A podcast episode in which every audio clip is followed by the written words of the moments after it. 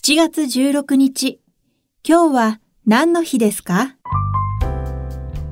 ?7 月16日は長瀞観光の日です。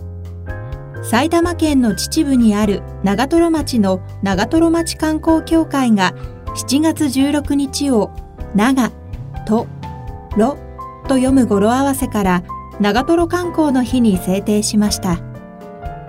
長瀞渓谷は都心から電車で2時間の近さにありながら豊かな自然が残り長瀞の岩畳は国の名勝天然記念物にも指定されています。また美しい景色を船の上から味わうライン下りが有名でその他カヌーやラフティングキャンプなどもできます。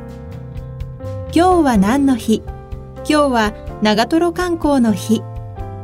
ナビゲーターは私、加藤綾乃が務めました。